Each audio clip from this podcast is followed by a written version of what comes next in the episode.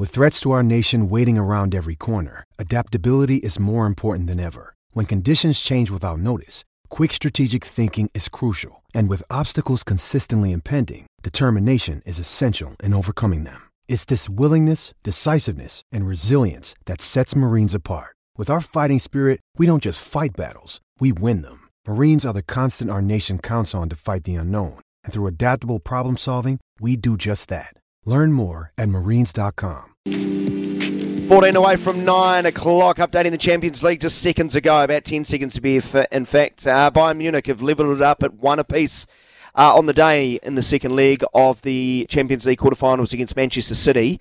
So 1 all, but they still trail 4 1 on aggregate. Uh, 10 minutes plus at a time remaining. Surely, surely no.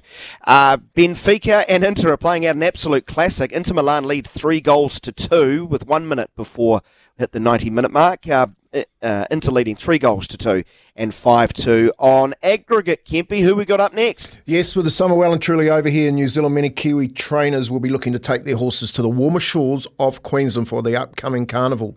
And Robbie Patterson, he's had some success over the last year with the likes of the fearless one, Nom de Plume, who could both be making a return this year. He joins us.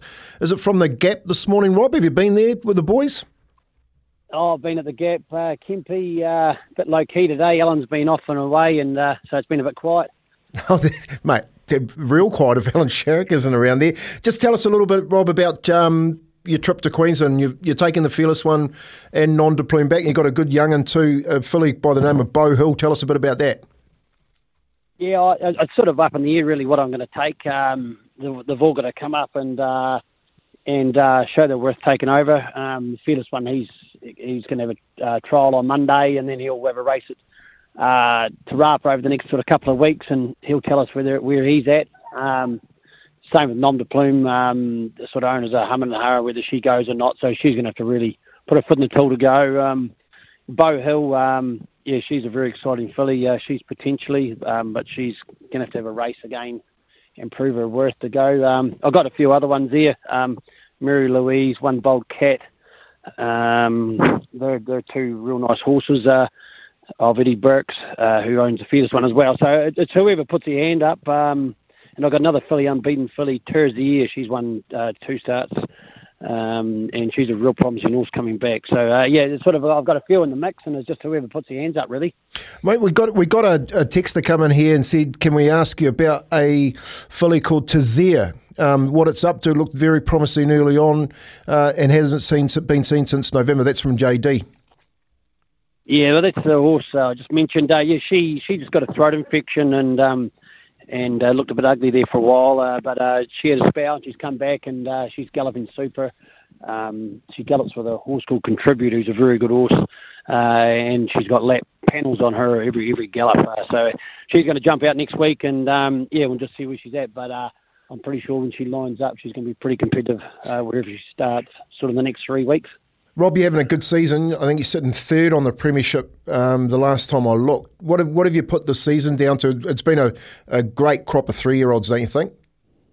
Yeah, I've had some nice fillies come through. Um, uh, I just with Coventina Bay over the last few seasons, uh, just helped my numbers and uh, and I've got real good staff around and yeah, it's just sort of all gelled together this season and um, yeah, long it may continue. You're only as good as your next runner in this game, I tell you. Yeah, I'll get told that all the time too. Don't worry when I'm visiting visiting you boys down at the Gap. Hey, um, what about coming up, Rob? This weekend we've got uh, the Manco, obviously these the Easter Handicap, the big race at Pukekohe. You got anything else running around uh, today down in Otakio on the weekend?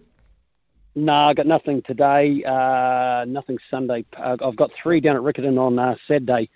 Um, they all could themselves well last week. Winkle Bay close second, but unlucky.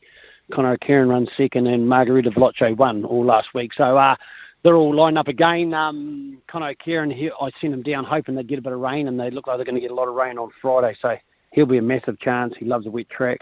Um, Margarita Veloce, who won the other day, she's stepping from 12 to a mile, and um, she'll appreciate a bit of sting in the track, and she's going down in weight. I think she'd be a massive chance. And uh, Winkle Bay, if she runs straight, does everything right, she can be pretty competitive as well. So all three of them at Riccarton will be all good bets, each way bets for sure. Robbie Patterson, never a dull day in your world, mate. Sounds like you've got a whole heap on, not only this week, but the weeks ahead. Thanks so much for dropping by on SENZ. No, champion guys. Have a great day. It is now eight and a half minutes away from nine o'clock. We'll catch up with Smithy after this very short break.